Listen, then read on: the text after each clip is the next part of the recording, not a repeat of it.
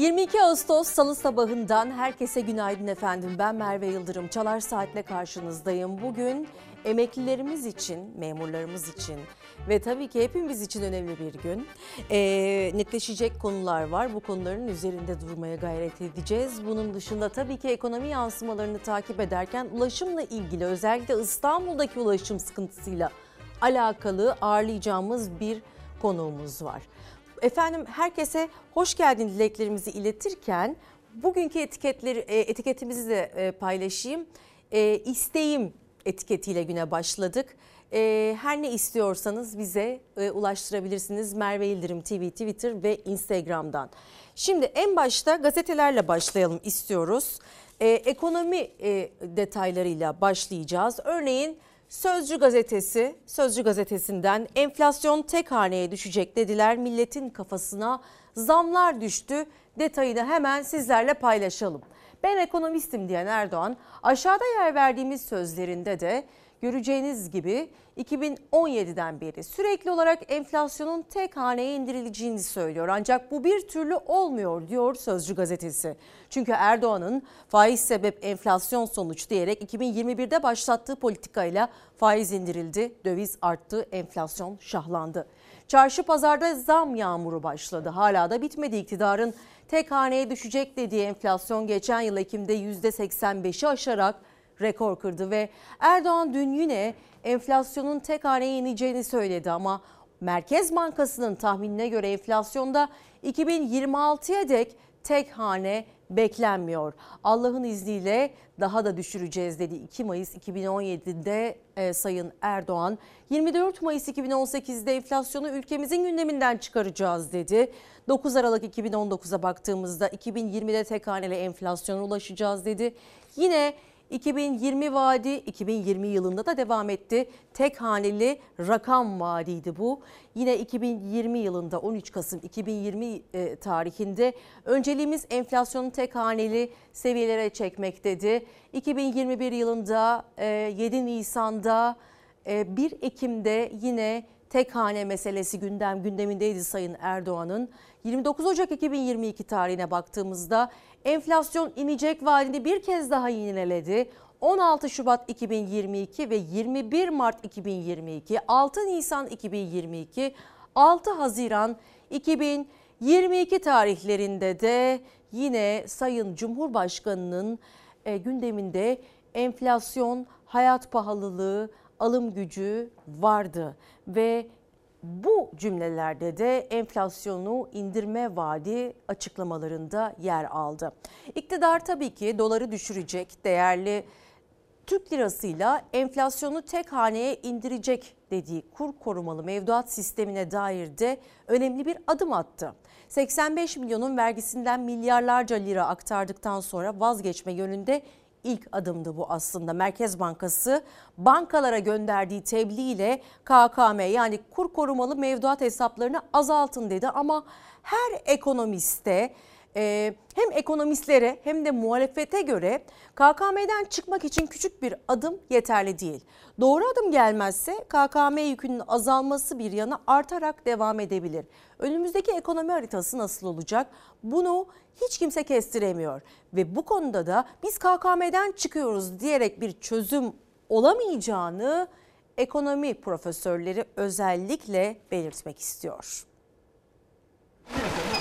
Memleketi batırdılar, ekonomiyi yok ettiler. Şimdi kur korumalı mevduattan çıkmaya çalışıyorlar. Türkiye bir defa çok yüksek bir enflasyon yaşadı bu yanlış politikalardan dolayı. Çok yüksek bir cari açığa gitti. Ciddi bir barınma krizine neden oldu. Hatta gıda krizine neden oldu. Erdoğan'ın çıkıp vatandaştan özür dilemesi lazım. Cumhurbaşkanı Erdoğan'ın faiz sebep enflasyon sonuç tezine dayanarak bankalara faiz indirtme baskısı sonucu fırlayan kuru dengelemek için devreye sokulan sistem kur korumalı mevduatın bıraktığı enkazı devralan yeni ekonomi yönetimi şimdi sistemden çıkmaya çalışıyor. Çünkü 2021 Aralık ayında liralaşma politikası denilerek iktidarın vatandaşa sunduğu sistem TL'yi daha da değersizleştirirken enflasyonu da yükseltti. Liralaşma stratejisinin çöp olduğu ortaya çıktı. Kur korumalı mevduat döneminde Türkiye tarihinin en yüksek dolarizasyonunu yaşadı. Faizden kaçarken dolarizasyona yakalandılar. Dolarizasyon %70'e dayanmış. Biz böyle bir tabloyla ne 1990'larda ne de 2001 krizi zamanında karşılaştık. Merkez Bankası bankalara gönderdiği tebliğ kur korumalı mevduat hesaplarından TL cinsinden olanları yarı yarıya, döviz cinsinden olanları da %5 azaltın dedi bankalara ama hem ekonomistlere hem de muhalefete göre KKM'den çıkmak için bu yeterli bir adım değil. bankalar için verilen bu ödev devletin kötü polis olmak istememesi kaynaklı. Yani ben insanları Türk lirasına çeviremiyorum ama sorumluluğu bankalar üzerine atayım. Aslında bankanın elindeki olan bir şey de değil. Bu müşterinin nihayetinde bir tercihi olacak. Dövize talep yine olabilir. Yani dövize talep riski ortadan kaldırılmış değil. Kur korumalı mevduatı gerçekten kaldırmaya niyetlilerse eğer bunun gereği olan faiz arttırımlarıyla işe başlamaları gerekiyor. Neymiş efendim? Faizleri düşürüyormuşuz. Erdoğan'ın kerameti kendinden menkul. Faiz sebep enflasyon sonuç safsatasını doğrulatmak için ekonominin altına döşediği mayın kur korumalı mevduat. Vatandaşlarımız gönüllerini ferah tutsunlar. Ekonomi kadrolarımız işinin ehli. Kur korumalı mevduat için bugüne kadar 717 milyar lira ödemişiz. Macaristan yolculuğunda uçakta kurduğu bu cümle Erdoğan'ın düşük faiz politikasından geri adım mı bilinmiyor ama ekonomistlere göre Merkez Bankası %8,5'tan 17,5'a arttırdığı politika faizinde çekingen davrandı. Eğer perşembe günü de net bir faiz politikası uygulamazsa yıl sonuna kadar uzatılan kur korumalı mevduat sisteminden çıkmak mümkün olmayacak uzmanlara göre. Benim öngörüm önümüzdeki en az 3 yıl kur korumalı mevduat kalacak. Hatta da hacmi de büyüyecek. Dolar kurunun 30 lira 35 lira olacağını insanlar düşünürse, 40 lira olacağını düşünürse dövize talebi durduramazsınız. Cuma günü banka hisselerinde yaklaşık 400 puanlık bir düşüş yaşandı. Bu düşüşün arkasında bazı bıyıklı yatırımcıların kararı önceden haber alarak harekete geçmesi söz konusu mudur değil midir? Merkez Bankası'nın KKM kararı sonrası pazartesi sabahı bankacılık endeksi %4 düşerken Euro 29 lira 59 kuruş dolarsa 27 lira 16 kuruşta. Eğer doğru ekonomi politikaları uygulanmazsa kur daha da artacak ekonomistlere göre. Doktor Murat Kubilay'a göre ise KKM'den çıkış bir yana dövizdeki artışla KKM hesaplarındaki sayı da artabilir. Zaten dövize ihtiyacımız var. Önümüzdeki bir yılda kurun işte iki katına biraz daha fazla gitmesi normalleşmiş oluyor. Belki de bir gün bütün mevduatlar KKM güvencesi şemsiyesi altı alınmak durumunda bile kalabilir.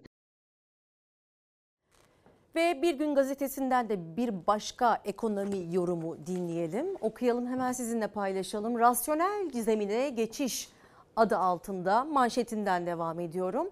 Geçiş adı altında iktidar halkı soymaya devam ediyor diyor. Bu değil arkadaşlar bu detayı vermeyelim diğer detayı paylaşıyorum.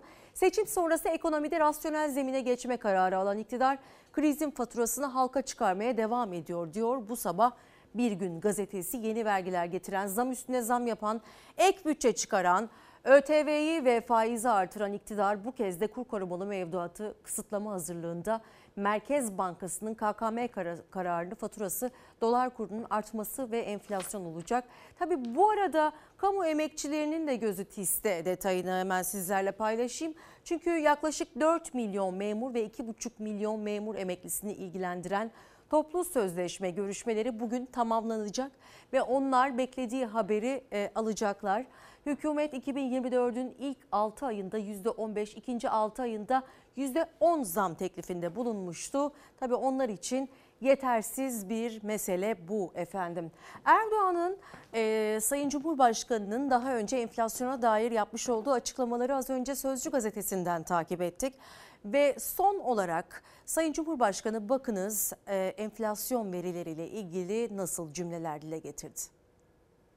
Milletimizin malına ve lokmasına kasteden açgözlülere kesinlikle müsaade etmeyeceğiz. Deprem yaralarını sarmak için artırdığımız vergiler memurlarımıza, asgari ücretlimize ve emeklilerimize yaptığımız ücret artışları gibi hususların enflasyon üzerindeki baskısı zamanla azalacaktır. Kriz ikliminin ülkemize olan etkilerini ciddi ölçüde kontrol altına aldık. Milletimizin alım gücünü yeniden eskisinin de üzerine yükseltmek için var gücümüzle çalışıyoruz. Enflasyonu vatandaşımızın günlük hayatından çıkaracağız. İşçisinden memuruna, esnafından emeklisine, tüm vatandaşlarımdan biraz daha sabırlı olmalarını, bize güvenmelerini, attığımız ve atacağımız adımlara destek vermelerini bekliyoruz. Yaşanan her sıkıntının farkındayız. Dillendirilen her serzenişi duyuyoruz. Hürriyet gazetesinden bir detay paylaşalım. CHP'deki kritik yarışta son iki hafta detayını hemen yaklaşarak okuyabiliriz. CHP'de biliyoruz ki e, işler biraz karışık. E, çünkü genel başkanlık yarışına dair farklı farklı cephelerden sesler duyuyoruz. Kemal Kılıçdaroğlu, Özgür Özel, Ekrem İmamoğlu gibi isimler e, özellikle de e, genel merkezdeki değişimciler olarak boy göstermiş vaziyette ve yarışta kritik viraja girildi. İlçe kurultayları iki hafta içinde tamamlanacak ve güç dengesi netleşecek. Şu ana kadar 973 ilçenin %70'den fazlası kurultaylarını yaptılar.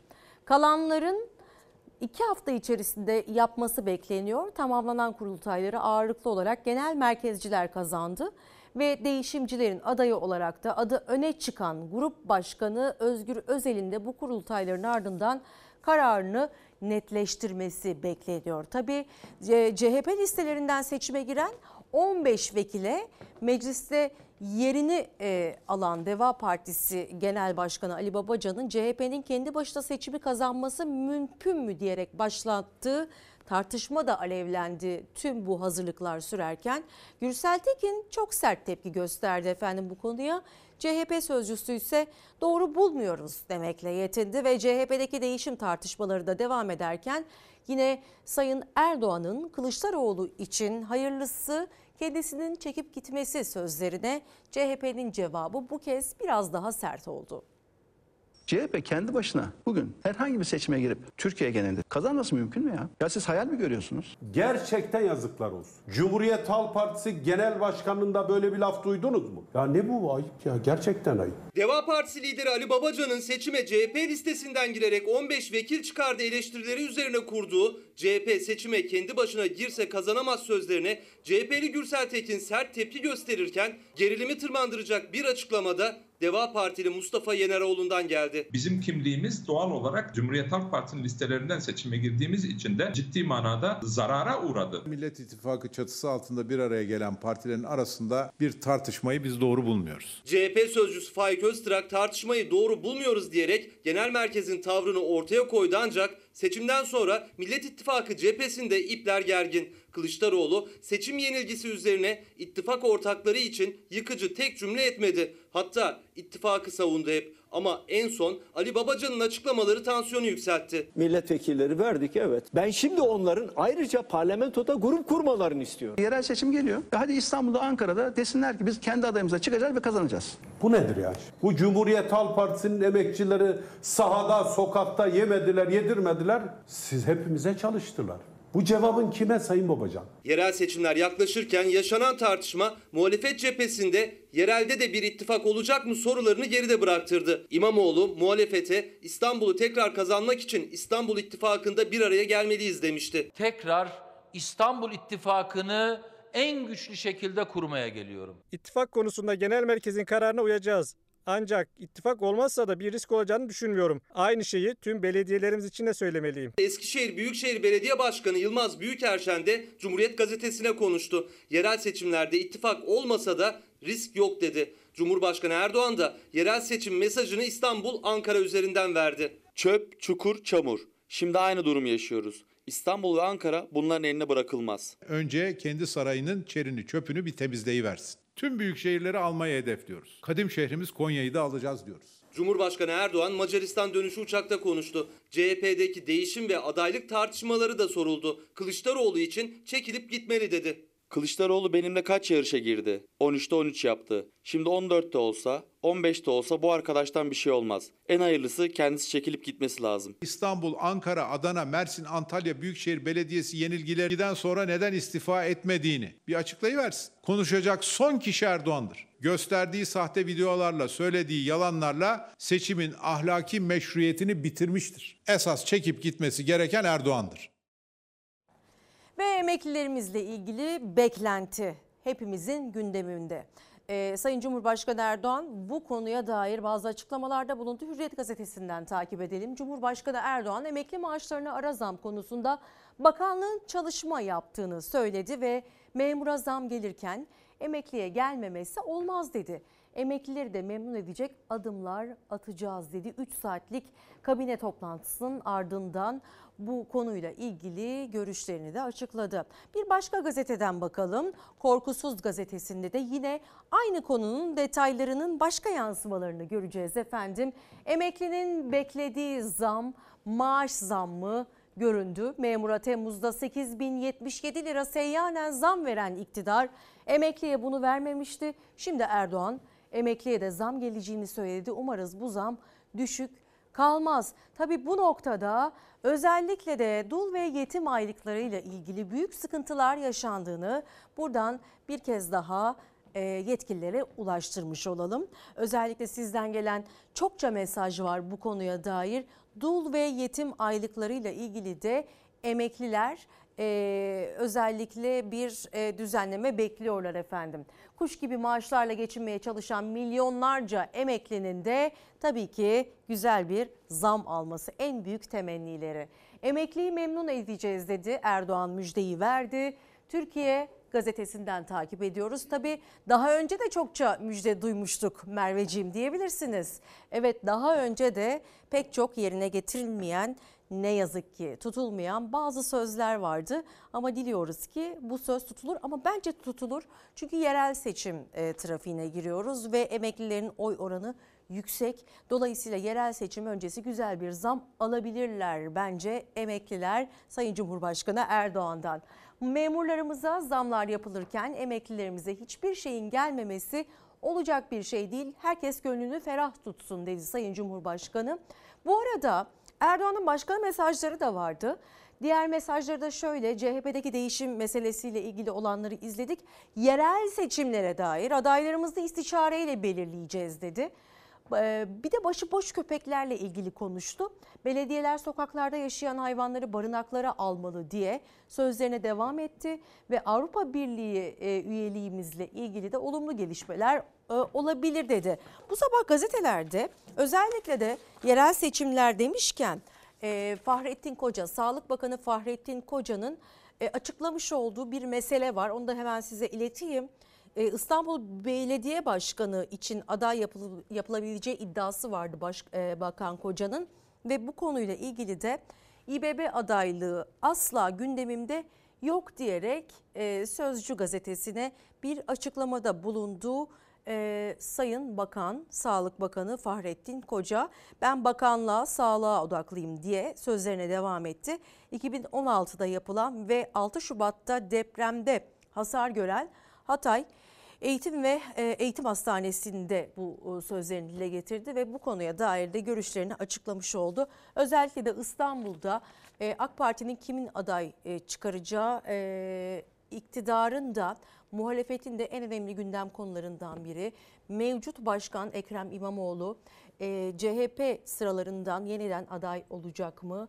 Ve bu yarışta hakikaten iki kez başkan seçilen Ekrem İmamoğlu acaba aynı performansı yeniden sergileyecek mi gibi mevzular ve konularda yerel seçim trafiğinin en mühim konuları efendim. Ama şimdi konumuz memurlarımız olsun. Emeklilerden hemen memurlara geçmek istiyorum. Çünkü memur ve memur emeklisinin maaş zammı için artık son saatlere girmiş bulunmaktayız. Hükümetin bugüne kadar verdiği iki teklifi de kabul edilemez bulan memurlar son sözlerini söyledi artık. Birleşik Kamu İş 81 ilde bir günlük iş bırakacağını duyurdu ve masadaki yetkili sendika memur sen hükümetin 6 aylık enflasyon tahmini farkını zam olarak sunmasına tepki gösterdi. Bu son teklif verilecek artık. Anlaşma olmazsa 7 üyesini iktidarın belirlediği hakem heyeti memur ve memur emeklisinin zam kaderine karar verecek. Özellikle de sendikaların tabii ki hükümete yakın olması bu konuda büyük sıkıntılar çıkarıyor. Memur ve memur emeklisi cephesinden baktığımızda ama pazarlıklardaki son gün bugün büyük gün memur ve memur emeklilerimiz için.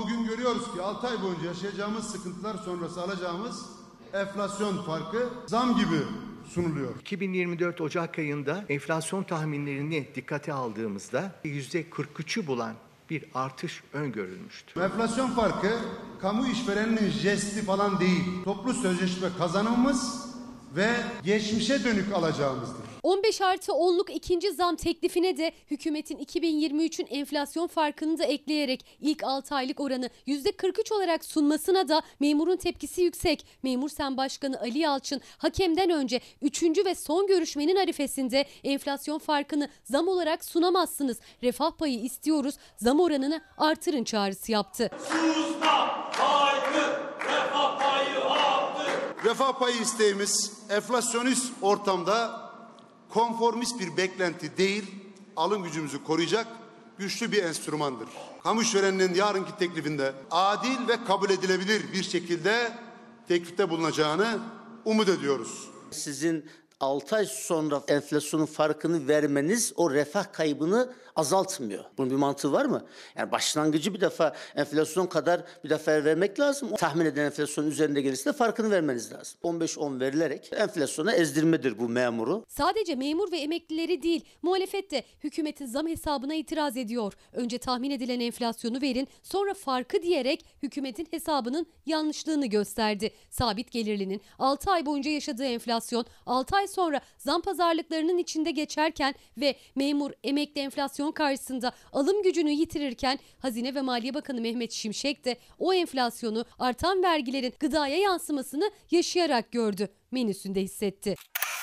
Sözcü gazetesinde yer alan habere göre Hazine ve Maliye Bakanı Şimşek hafta sonu bir kumpircide görüntülendi. 3 Haziran'da Şimşek göreve başlamadan bir gün önce aynı restoranda sade kumpir 60 liraydı. Şimdi 102 lira. Karışık kumpir 80 liraydı. Şimşek'in görevde olduğu 2,5 ayda 155 liraya yükseldi. Memurlar da aynı mağduriyetle ses yükseltiyor. Gerçekten çalışandan, emekçiden yana herhangi bir kazanımın elde edilmesi mümkün değil. 10 konfederasyonla birlikte son toplantı gününde ve saatinde Çalışma Bakanlığı başta olmak üzere 81 ilde bir günlük iş bırakmaya hazırlanan Birleşik Kamu İş Konfederasyonu da toplu sözleşme görüşmelerinin usulüne karşı. Çünkü 22 Ağustos'ta ya anlaşma sağlanacak ya da son sözü hakem heyeti söyleyecek. Hakem heyetinin de yapısı şöyle. 4 tane sendika temsilcisi var orada üye. 7 tane de Cumhurbaşkanı'nın atadığı üye var sonuç çıkmayacak. Çünkü o 7 kişi e, oy kullanacak ve e, hükümetin teklif ettiği zam oranı neyse o olacak. Emeklilerle ilgili de ayrıca bakanlığımız çalışmalarını sürdürüyor. Memurlarımıza bu zamlar gelirken emeklilerimize hiçbir şeyin gelmemesi olacak bir şey değil. Onları da inşallah memnun edecek adımları atacağız. Gözler 6,5 milyon memur ve emeklisi için son virajdayken 7500 lira altında alan asgari ücretin açlık sınırının kat be kat altında geçinme mücadelesi veren milyonlarca emekli için Cumhurbaşkanı Erdoğan bir kez daha konuştu. Yine 6 ay sonrasını mı kastetti bilinmez ama tarih vermeden emekliler için de bir işaret verdi. Bu arada en önemli, en mühim problemlerimizden biri de su sıkıntısı. Tabii ki iklim değişikliklerine bağlı olan mevsimlerin göstermiş olduğu sorunlu ve dengesiz hava şartları hepimizin hayat standartlarını etkiliyor maalesef uzun zamandan beri. Gerek yangınlar gerek barajlardaki susuzluk meselesi sıkı tutmamız gereken bir gündem konusu efendim. Sıcak hava tabii ki bu hafta da etkisini gösterecek meteorolojiden aldığımız bilgilere göre ve İstanbul Büyükşehir Belediye Başkanı Ekrem İmamoğlu da hem sıcaklığa hem de kuraklık tehlikesine karşı bir dikkat çağrısı yaptı, tasarruf çağrısı yaptı. Bu çağrılar tabii ki tüketimi azaltmadı çünkü durumun ciddiyetini aslında net olarak algılayamadık henüz ama Aksine devam ederek artarak devam ediyor. İsraf ve barajlar alarm veriyor. Suların gün be gün çekildiğine tanıklık ediyor. Balıkçılar, köylüler ve mega kentlere İstanbul gibi büyük kentlere e, sesleniyor. Biz görüyoruz siz de görün suyu az kullanın çağrısı yapıyor köylülerimiz ve balıkçılarımız su tasarrufuyla ilgili bir çağrıda Cumhurbaşkanı Erdoğan'dan geldi. Durum gerçekten ciddi. Özellikle de evlerimizde harcamış olduğumuz sularımıza çok ama çok dikkat etmemiz gerekiyor. Kendi kendimize e, tasarruf yapmaya çalışalım. Lütfen o musluklarımızı açık bırakmayalım ya da bulaşıklarımızı ev hanımlarına buradan söylememiz gerekiyor ya da evlerde çalışan e, emekçilerimize bir kez daha söylememiz gerekiyor. Bulaşıklarımızı elde yıkamak yerine makinede yıkayalım. İyice makinamız dolmadan çalıştırmayalım. Çamaşır makineleri, bulaşık makineleri bu konuda çok önemli ve tabii ki de e, özellikle duş alırken de o suların açık bırakılmaması çok önemli. En azından üzerimize düşeni bizler bireysel olarak gerçekleştirelim. Çünkü durum gerçekten çok ama çok ciddi.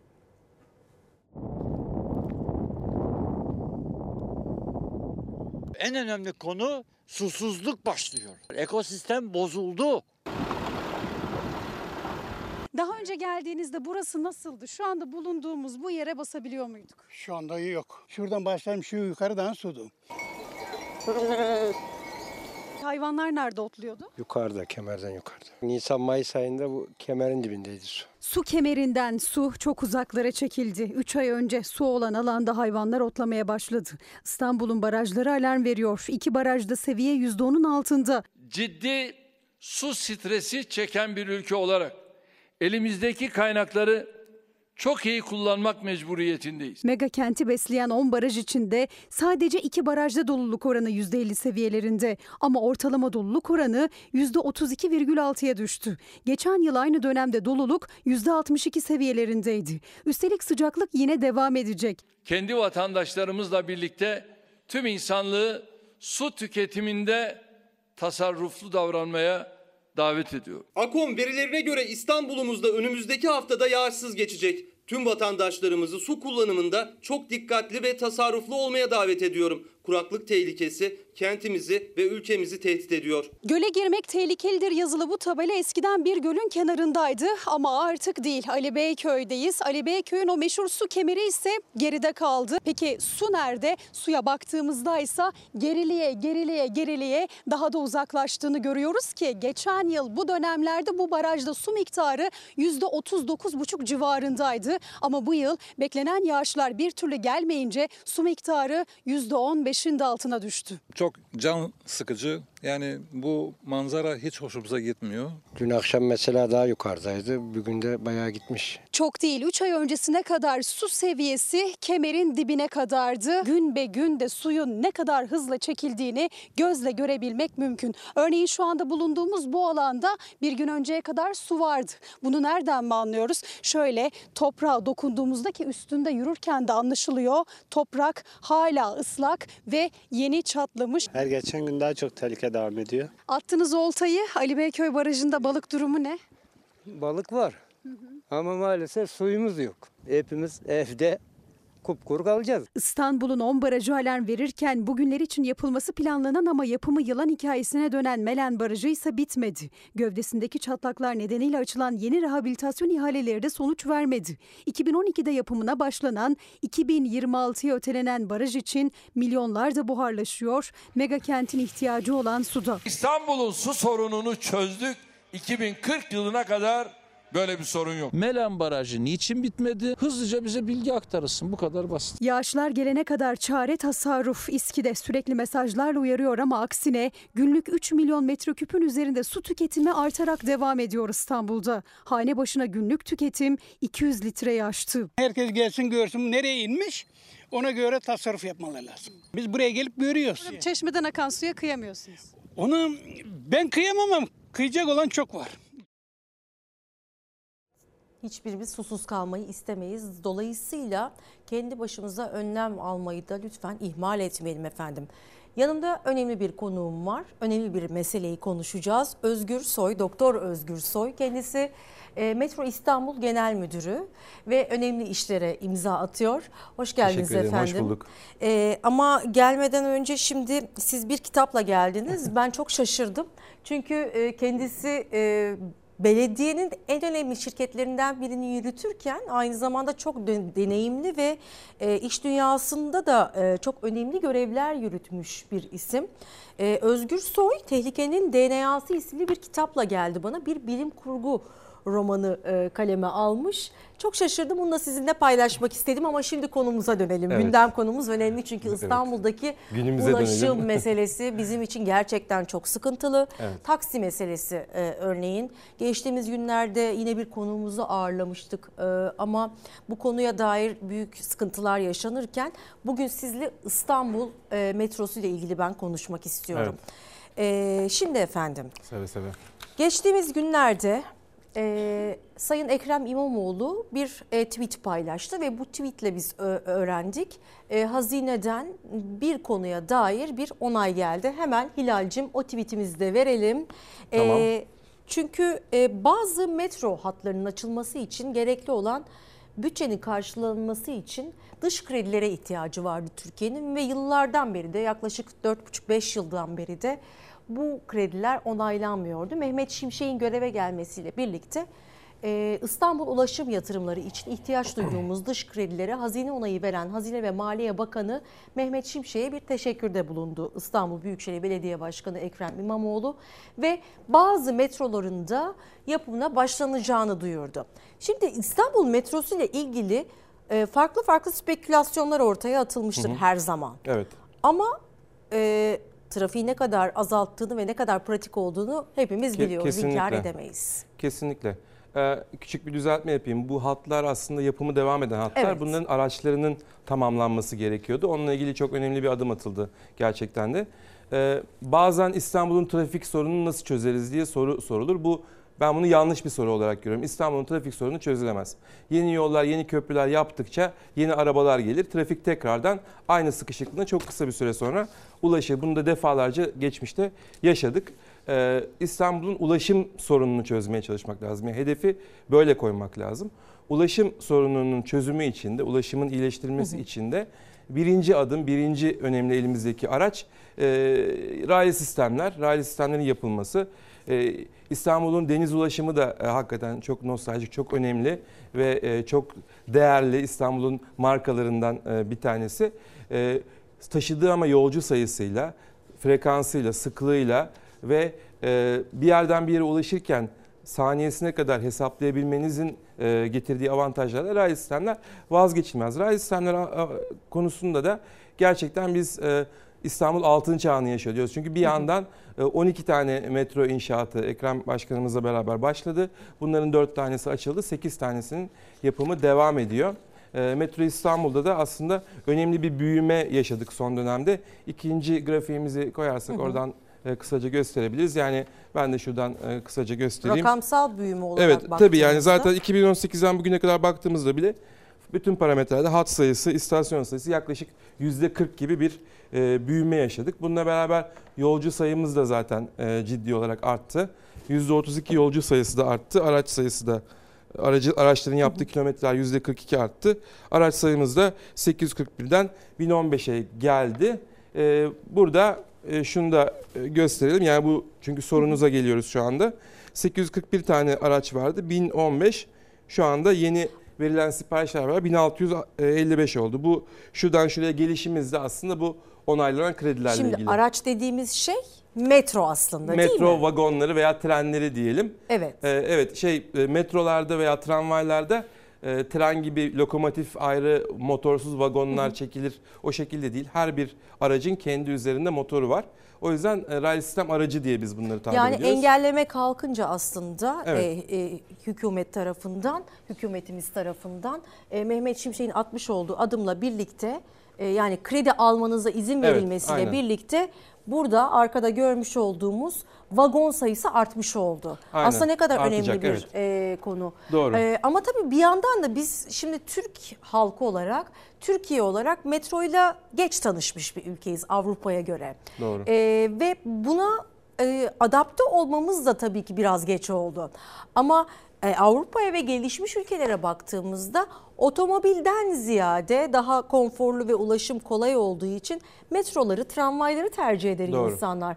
Bu konuda mesela gelişme görüyor musunuz, gözlemliyor musunuz Gö- Türkiye'de? görüyoruz. Ee, demin gösterdiğim gibi zaten yolcu sayısında da Hı hı. e, %32'lik bir artış var 2023 ile 2018 arasında. Yeni yapılan hatlarla, yeni alınan araçlarla beraber daha artacak. Şimdi şu anda yolcularımızın yaşadığı sıkıntılar var. Şimdi bu gecikme aslında direkt yolcularımıza yansıdı. Özellikle M4 hattında şu anda Sabiha Gökçen'e uzadı biliyorsunuz. Evet. Ee, ben kendim de kullanıyorum. Yani artık geldiğimde havaalanına metroya binmek o kadar rahat ki yani hiçbir trafiğe takılmadan vesaire İstanbul'un göbeğine gidiyorsunuz. Oradan Marmara'ya veyahut da diğer hatlara bağlanabiliyorsunuz metrobüse. Evet. Ee, fakat yolcu talebi ciddi arttı. Ama araçları alamadığımız için bu araçların 2 yıl yani geçen sene gelmiş olması gerekiyordu. 3 yıl önce sipariş Neden verilmiş. gelmedi peki? İşte bu e, hazine onayı arkasından kredileri çıkamadığı için kredisiz almak mümkün değil. Bu araçların bir tanesi 2 milyon eurodan başlıyor. Evet. Yani e, 200 araç dediğiniz zaman 400 milyon eurodan bahsediyorsunuz. Korkunç rakamlar. Mutlaka dış krediyle alınması gerekiyor. O yüzden de biraz e, yolcularımıza yansıdı. Araç sayısının artmasıyla birlikte bu sıkışmış olan hatlarımızda M4, M3, Hı hı. M1 bu gibi hatlarımızda ciddi ihtiyaç var. E, ve halkın ihtiyacı karşılanacak. Sayı daha da artacak. Bu 132 %32 olan artış şu anda %50 olabilirdi. Araç sayısının artmasıyla beraber çok ciddi oranda artacak. Şimdi özellikle e, hafta içi sabah saatlerinde işe dönüş e, ve gidiş meselelerinde Aynen öyle. e, bir yığılma söz konusu oluyor İstanbul'da. Örneğin Doğru. Zincirlikuyu e, çok yoğun bir e, bölgemizdir. Doğru. Kadıköy. Yani çok sık aslında vagona ihtiyaç var. Bir vagonun dolması, diğer vagona insanların binerek ulaşımını sağlaması gerekiyor. Bu konudaydı sıkıntı.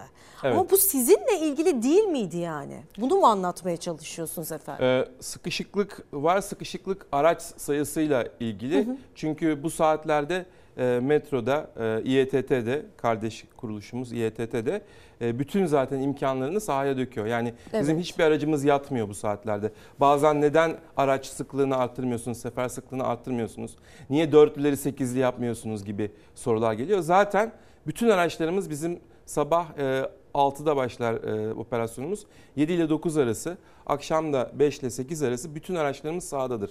Hiçbir aracımızı çekmeyiz. E, ama araç sayısı yetmiyor. Araç sayısını artırarak şu anda e, yolcu konforunu da artırmış olacağız. Kullanan sayısını da artırmış olacağız. Evet araç sayısının artması için de bu kredilerin alınması için onay gerekiyordu. Gerekiyordu, Yani bu evet. o zaman anladığım Düğmeye kadarıyla basıldı. İBB ile ilgili değil miydi bu konu o zaman bu sıkıntı? Yani e, İBB'nin İBB'nin İBB'nin önündeki bir engeldi diyebiliriz. Hı hı. Çünkü yanlış anlaşılmasın. Hazineden bir para, bir kaynak aktarılmıyor Evet. e, İstanbul Büyükşehir Belediyesi'ne veya metroya. Sadece önü açılıyor. Kredi alması için izin veriliyor.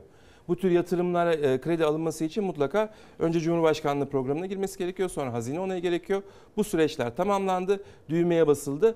Fakat tabii bunların e, yine bir, bir buçuk iki yıl kadar teslimat süresi var. Hı hı. E, keşke bu süreci 3 yıl önce başlatıp da yani bu imzaları 3 yıl önce atılmış olsaydı, bugün bu araçlar gelmiş olsaydı e, yolcularımız da bu sıkıntıları çekmeselerdi. Şimdi metroların içerisindeki yürüyen merdivenler de çok mühim. Çünkü metrolara ulaşabilmek adına yerin altına ya da e, yukarıya çıkmamız gerekiyor. Ve bu konuyla ilgili de bazı sıkıntılar bazen e, haberlere konu oluyor.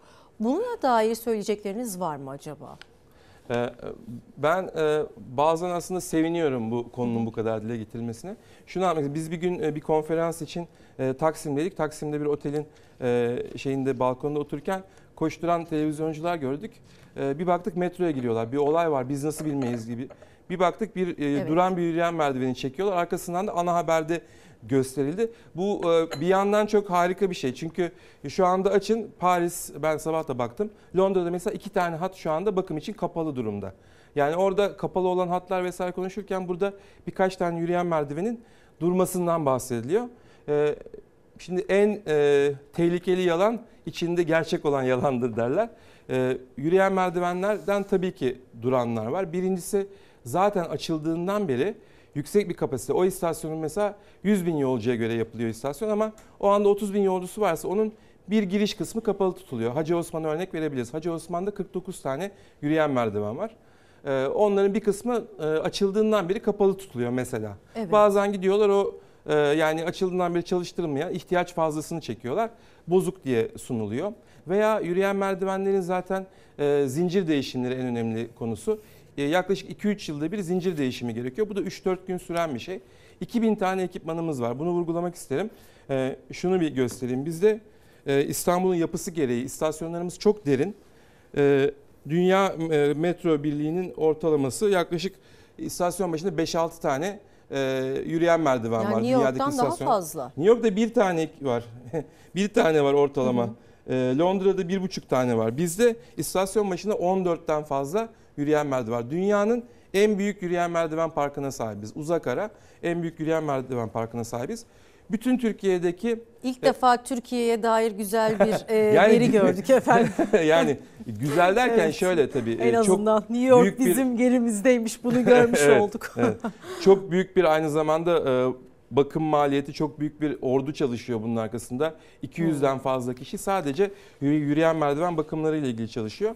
E, arkasından tabii bunun e, dediğim gibi bakımlar var. 2000 tane ekipman olduğu Evet. için bunların zincir değişiminin süresi geldiği zaman 3 gün bunların kapalı kalması gerekiyor. Bunu vurduğunuzda ortama zaten günde 5-6 tane merdiven bu zincir değişimi içerisinde. Bununla beraber baktığımızda e, geriye kalanlar da arıza. Arıza konusunda şu grafiği yani gururla gösterebilirim bu tabloyu.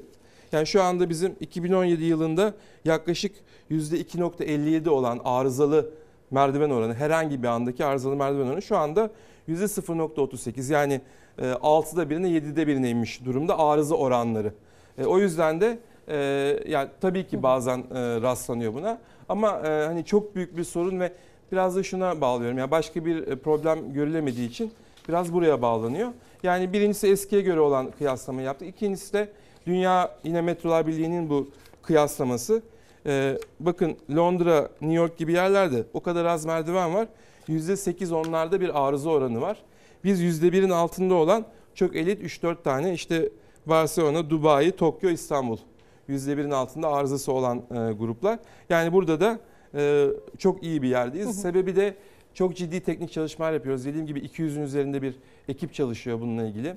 Birçok teknik geliştirdik. Bununla ilgili dünya literatürüne geçecek. Yani işte e, zincir uzaması olduğunda iki tarafı birbiriyle meç etmek gibi çok teknik konular ama çok fazla çözümler geliştirdik. E, o sebeple de e, bu konuda çok büyük adımlar attık. E, arıza oranlarını da çok ciddi olarak düşürdük. Bu arada tabii maç, konser, e, meeting e, ya da e, maraton e, günlerinde e, Evet. daha çok ihtiyaç duyuyoruz bizler e, metro gibi e, ulaşıma.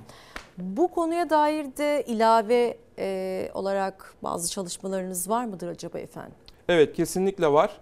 Şimdi e, metro e, şehrin atan kalbi gibi gerçekten de. Kullanımı da çok arttı. Şu anda baktığınızda e, Marmaray da çok önemli bir tabii raylı sistem. İstanbul'daki elektronik bilet sistemi içerisinde %40'a ulaştı e, raylı sistem kullanımı. E, ve biz halkın nabzını tutarak şehrin ihti- ihtiyaçlarına göre sürekli ona göre kendimizi adapte etmeye çalışıyoruz. E, bu da memnuniyet olarak yansıyor zaten halka. E, özellikle gece metrosu biliyorsunuz e, 2019'un sonundan itibaren başlatıldı. İstanbul 24 saat çalış yaşayan bir şehir. Hafta içleri bunu yapmak mümkün değil. Bazen o da soruluyor, isteniyor. Hafta içi talep de çok düşük aslında. Yani 3-4 kişi için, 5 kişi için 2000 kişilik metro trenini kaldırmak da bu halkın e, kaynaklarına yazık. Ama hafta sonu ciddi bir talep var. Yaklaşık 30 bin kişi, 35 bin kişi hafta sonu bir gecede kullanıyor. Gece metrosu cumartesi pazar çalışıyor. Cuma sabahından pazar gecesine kadar 66 saat kesintisiz metro var.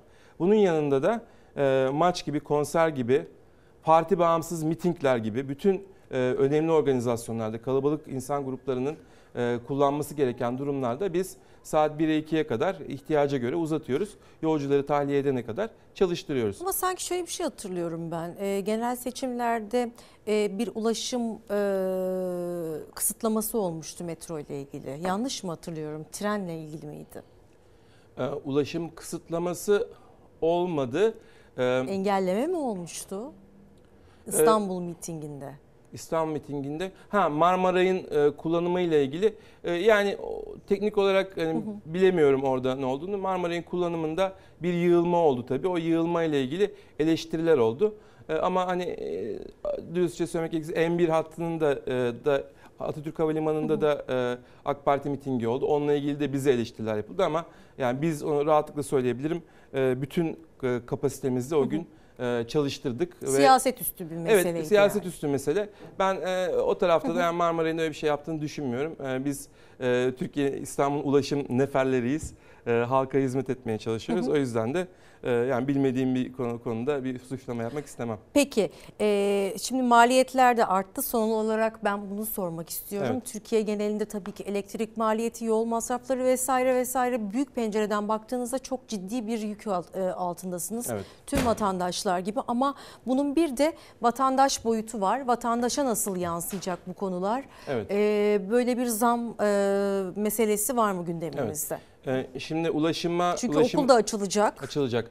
U, ulaşım e, bilet fiyatları e, Türkiye'nin bütün şehirlerinde e, düzenlendi. İstanbul'da da düzenlendi. Şu anda tam bilet 15 liraya geldi. Evet. E, bu tabii ki maliyetlerin bir miktar yansıtılması bir zorunluluk. Ama e, başkanımızın söz verdiği gibi biz reel fiyatlarda çok ciddi bir ucuzlama aslında sağladık. Yani ben e, birçok anlamda bir kıyaslama yapıyorum. Hı hı. 2014 yılında mesela e, tam bilet 2 lira 15 kuruşmuş.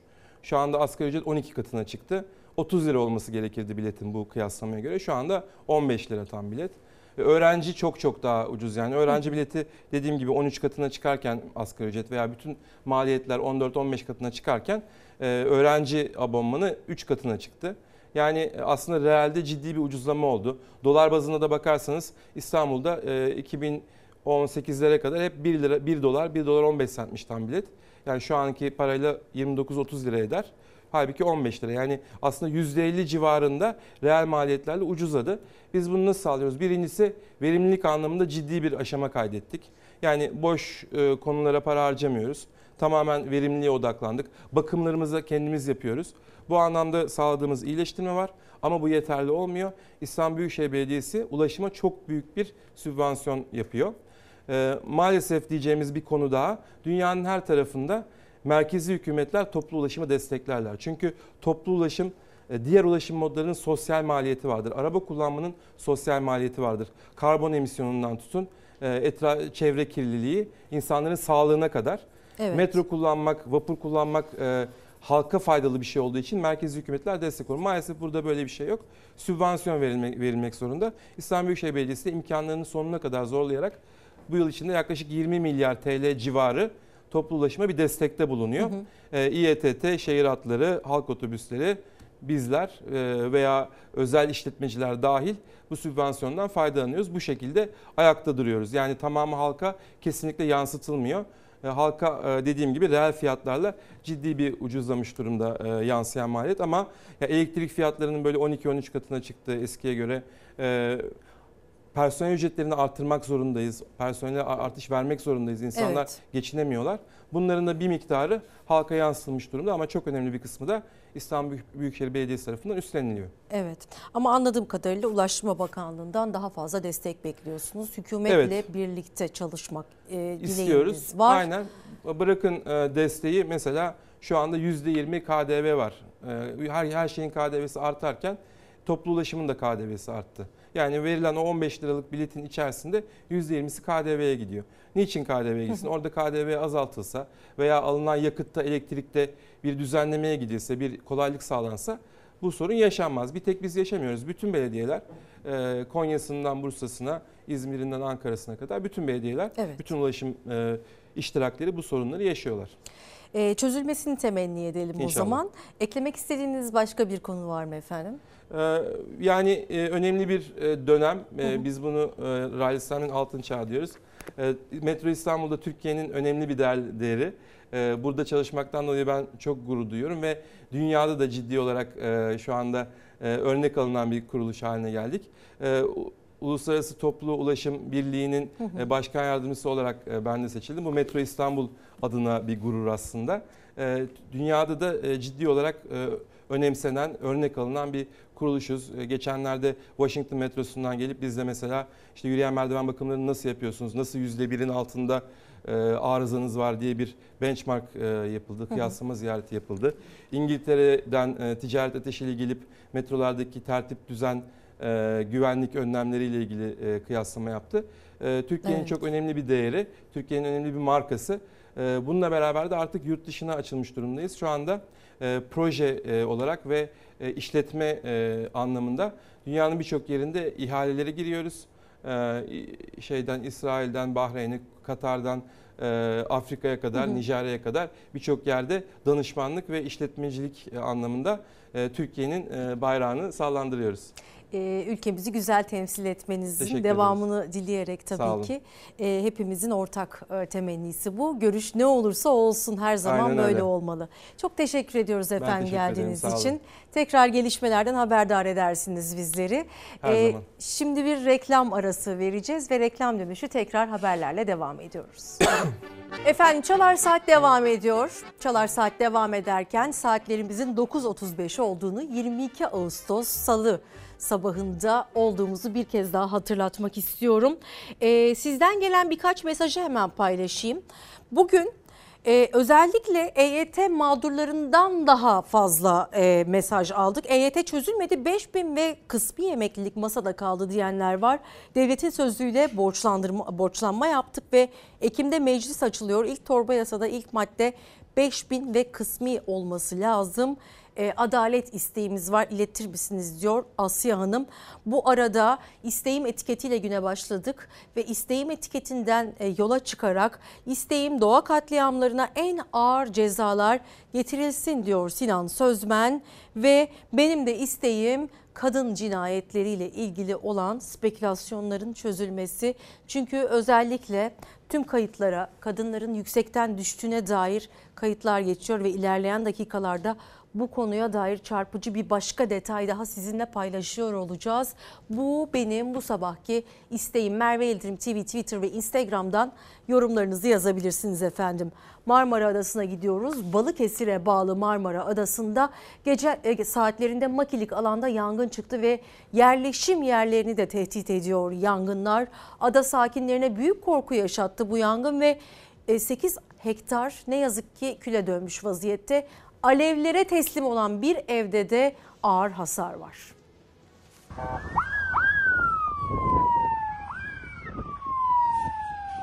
Arkadaşlar adada yangın çıktı. Arkadaşlar gördüğünüz gibi ev şu anda evin etrafı ateşten sarılı. Marmara Adası gece alevlere teslim oldu. Makilikte çıkan yangın hızla yerleşim yerlerine doğru ilerledi. Korkutan yangında 8 hektar küle döndü. Bir ev hasar aldı.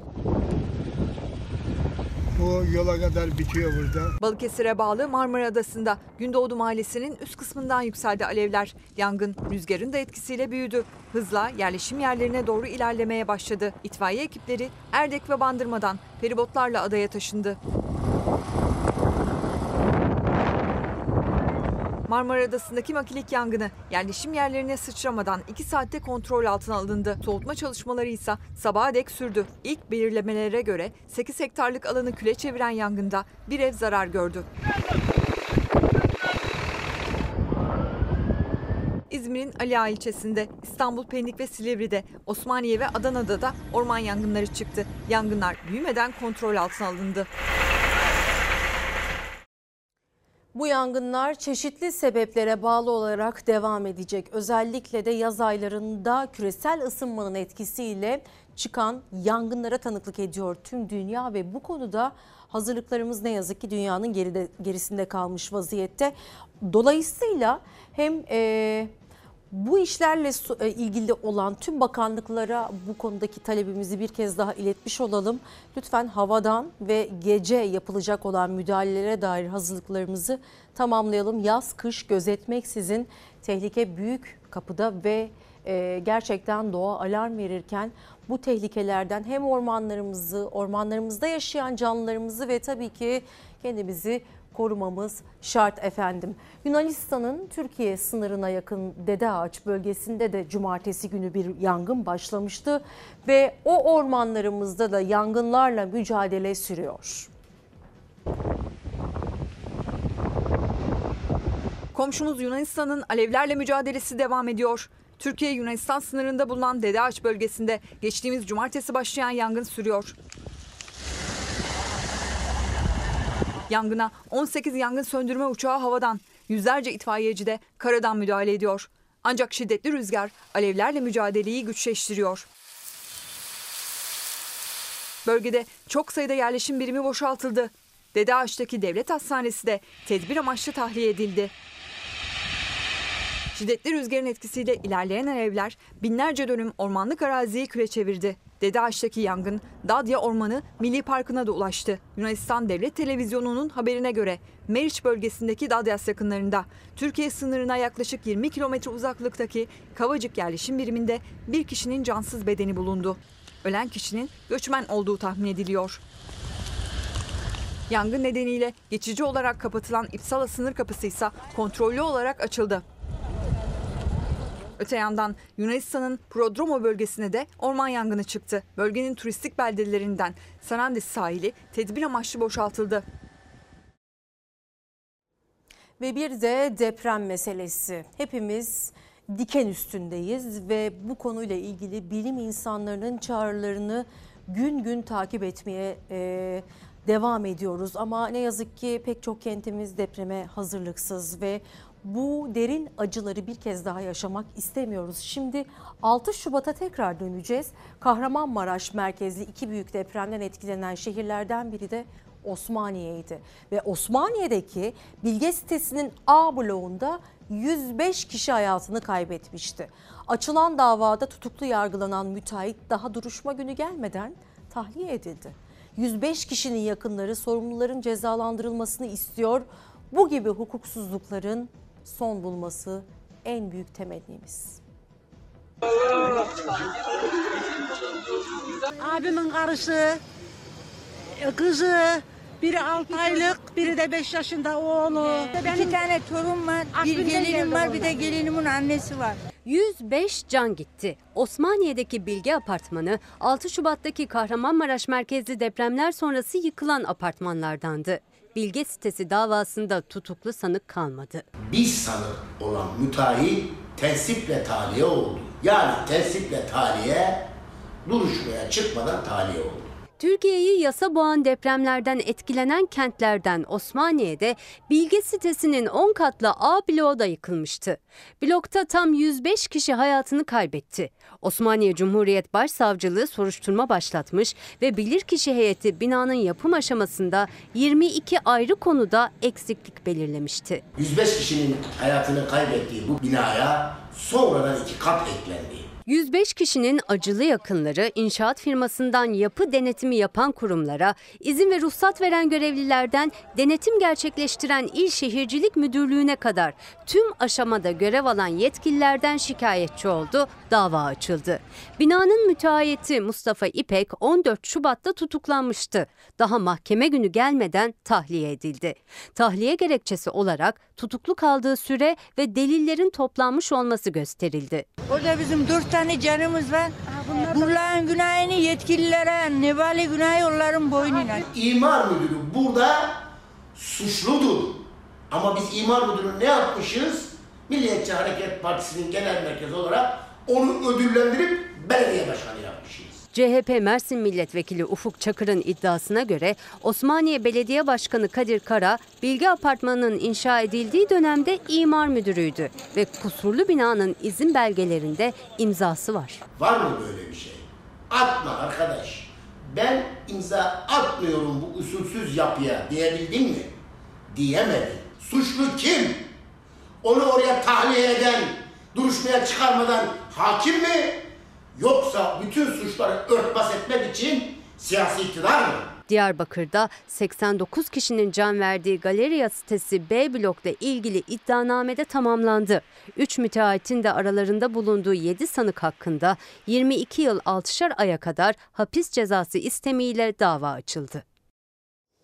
Tabi depremin üzerinden neredeyse 7 ay geçmesine rağmen birçok aile halen kayıplarını arıyor. Hat- Hatay'da kayıplar arasında 5 doktor da var. Hatay Tabip Odası DNA örneklerini araştırmalara rağmen 5 doktora halen ulaşılmadığını açıkladı efendim. Hatay'da 5 de doktorumuz halen kayıp. Cenazelerine ulaşılamadı. 5 tane hekimimiz halen kayıp durumda. Onların cesetlerine ulaşılmış, ulaşabilmiş değiliz. Bunların üçü e, e, herkesin çok yakından duyduğu, bildiği Rönesans Residence'da kaybedildi. 6 Şubat depremlerinin üzerinden neredeyse 7 ay geçmesine rağmen Hatay'da 5 doktor hala kayıp. Hatay o kara gecede kaybolan 5 hekimini arıyor.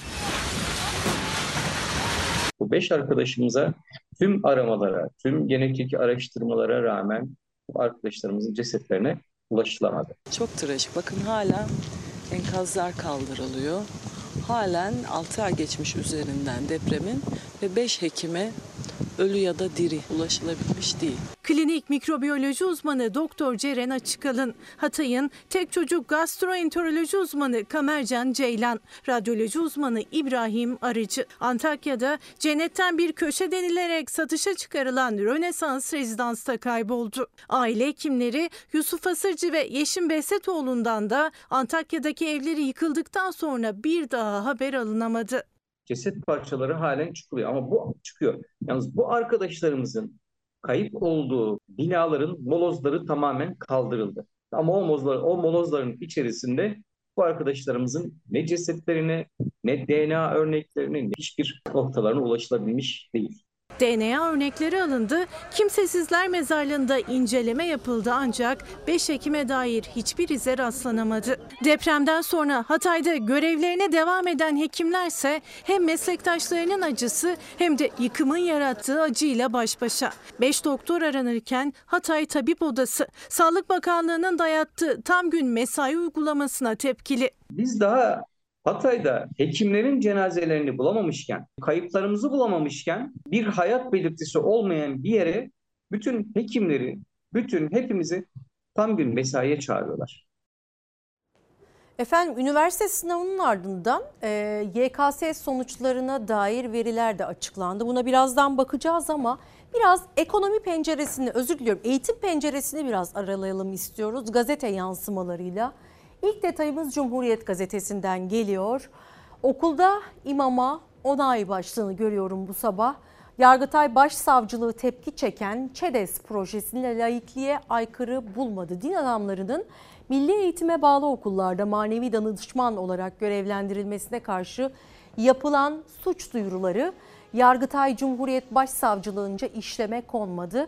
Başsavcılık ÇEDES projesi adı altında uygulanan protokolün laikliğe aykırı olmadığını savundu. Çarpıcı bir haberdi. Ve bir başka e, detay daha gelsin. Eğitime dair tıptan kaçış e, başlığını görüyoruz. E, özellikle de bu doktor göçünü, beyaz göçünü bize bir kez daha nitelendiren ve ispatlayan bir haber. Başarılı öğrencilerin tercih ettiği sağlık bilimlerine eski ilgi olmadığını söylüyor Cumhuriyet Gazetesi.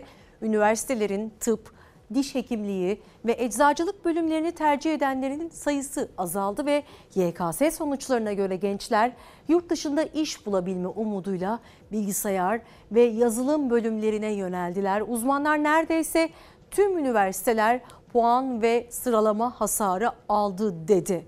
Ve üniversite sınavının ardından Yüksek Öğretim Kurulu sonuçları da verileri de paylaşıldı. Bunu birazdan e, okuyacağım. Önce e, bizim sınav sonuçlarındaki duruma bizim penceremizden bakalım istiyoruz. Habere gidiyoruz dönüşte paylaşacağım. ÖSYM ve YÖK kontenjanların işte %98'i doldu diye e, bir gurur tablosu sergiliyorlar ama sınava 3,5 milyon aday girdi.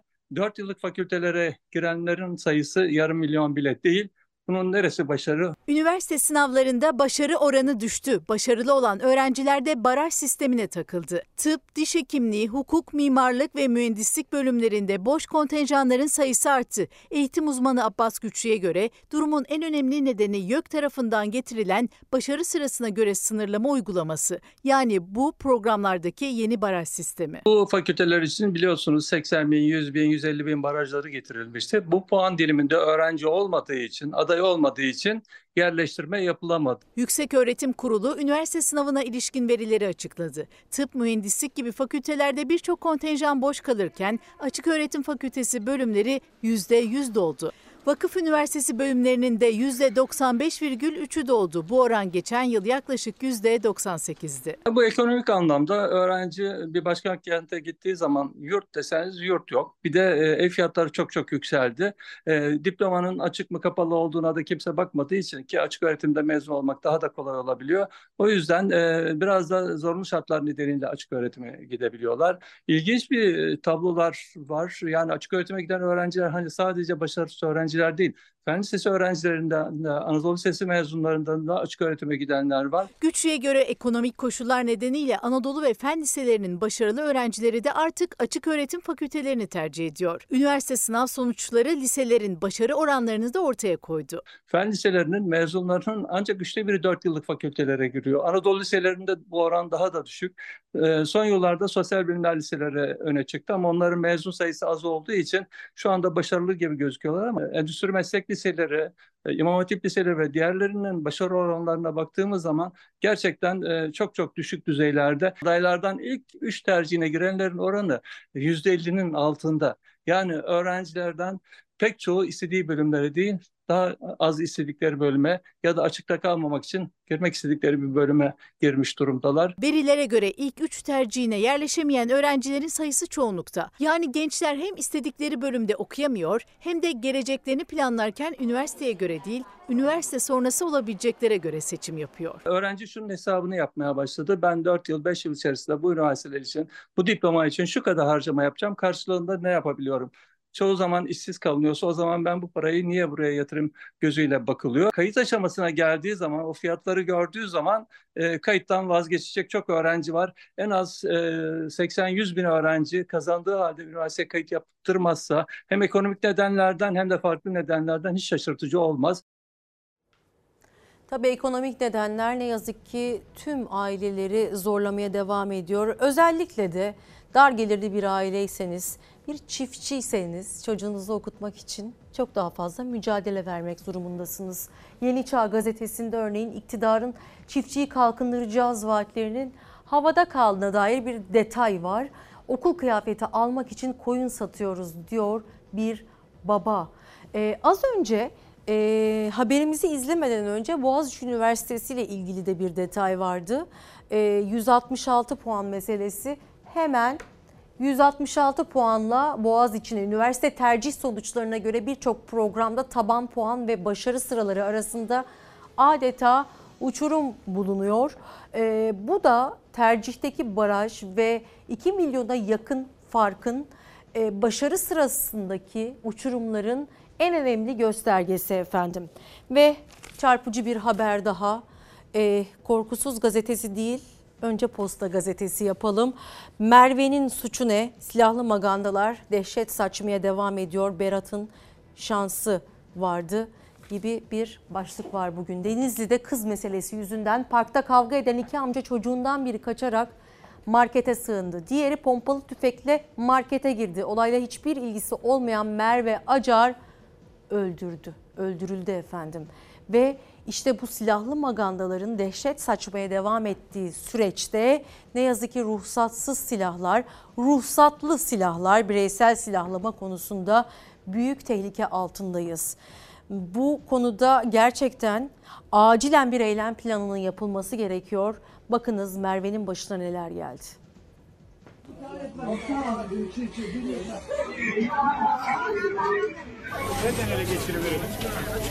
Ne olayla ilgisi vardı ne de gelenleri tanıyordu. İki kuzen silahlı kavgaya tutuştu. Taraflardan biri markete sığınınca diğeri pompalı tüfekle içeri ateş açtı. Saçmalarını isabet ettiği market çalışanı Merve, iki kuzenin kız kavgasında oturduğu kasiyer koltuğunda bir hiç uğruna hayatını kaybetti. Genç kadın tabutuna konulan yenilikle son yolculuğuna uğurlandı. Dünyalık ve ahiretlik haklarımızı helal eder miyiz?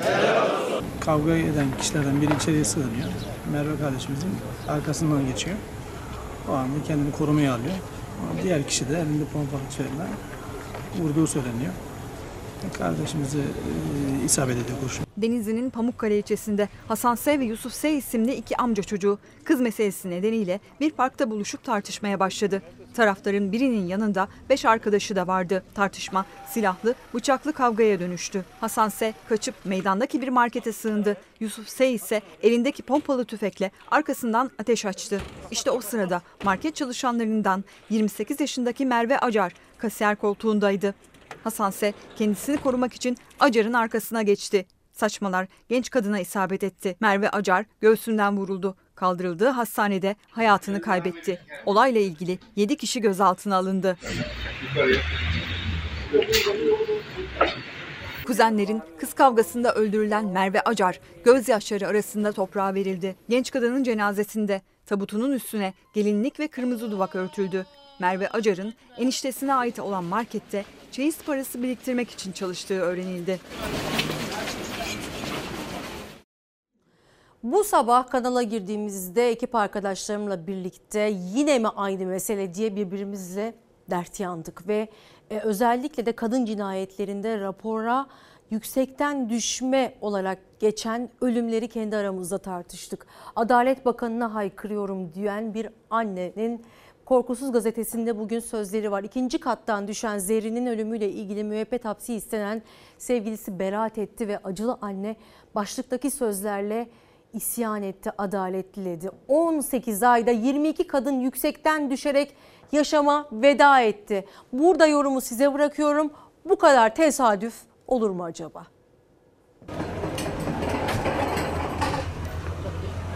Ve bir kadın daha korkunç bir vahşetin kurbanı oldu. Bir çocuk annesi Sümeyye Yavlak boşanmak istediği eşi tarafından çalıştığı markette katledildi. Genç kadın canını kurtarmak için kendisini depoya kilitledi ama cani koca o kilidi kırıp Sümeyye Yavlak'ı kalbinden bıçaklayarak öldürdü.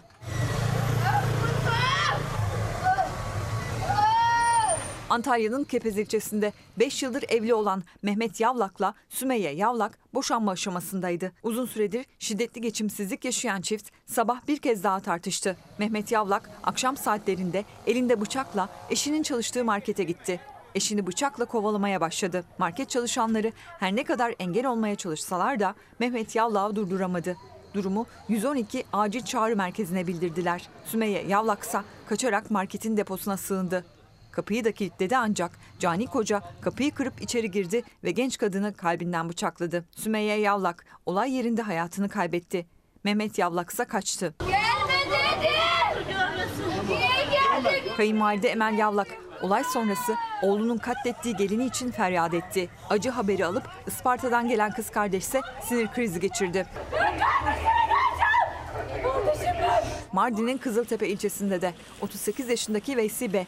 oturdukları apartman dairesinde iki çocuğunu odaya kilitleyip eşi Şükran Bey'i beş yerinden bıçakladı. Ardından ilaç içip intihara kalkıştı. Veysi B. ve Şükran Bey'i ekipler kapıyı kırarak hastaneye kaldırdı.